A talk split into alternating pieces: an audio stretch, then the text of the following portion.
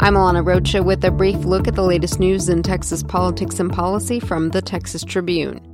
The federal government has summoned at least 70 infants to immigration court for their own deportation proceedings since October 1st. The number of infants under age 1 involved in such hearings has been rising, up threefold from 24 infants in the fiscal year that ended September 30th. These are children, medical experts tell our partners at Kaiser Health News, that need frequent touching and bonding with a parent and naps every few hours. About three quarters of the infants do have lawyers to represent them in court. The Department of Homeland Security, which issues the court orders, did not respond to a request for comment. Some state health workers tasked with analyzing data on tuberculosis, HIV, and sexually transmitted diseases are also now researching what kind of health risks their own office might pose. High humidity inside the Austin State Hospital 636 building is causing mold to grow on many desks, chairs, even keyboards.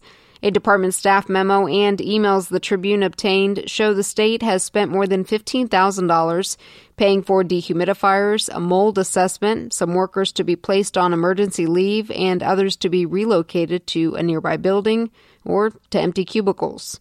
Visit texastribune.org for the full story, complete with photos of the mold covered workspaces.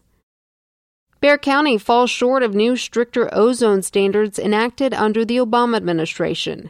The U.S. Environmental Protection Agency told San Antonio area officials Wednesday that the so called non attainment designation will come with increased federal scrutiny that state and local officials say will adversely impact the local economy and ignores recent efforts at the local level to reduce ozone levels. Governor Greg Abbott and his Democratic challenger Lupe Valdez have agreed to debate on different days and in different cities. Abbott is sticking to the one he said yes to that happens on Friday, September 28th in Austin. Valdez committed to a gubernatorial debate on Monday, October 8th in Houston.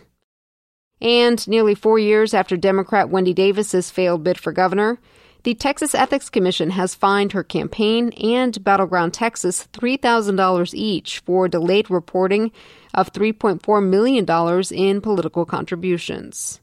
Start your day with the latest on this and other news by signing up for the brief at texastribune.org slash subscribe.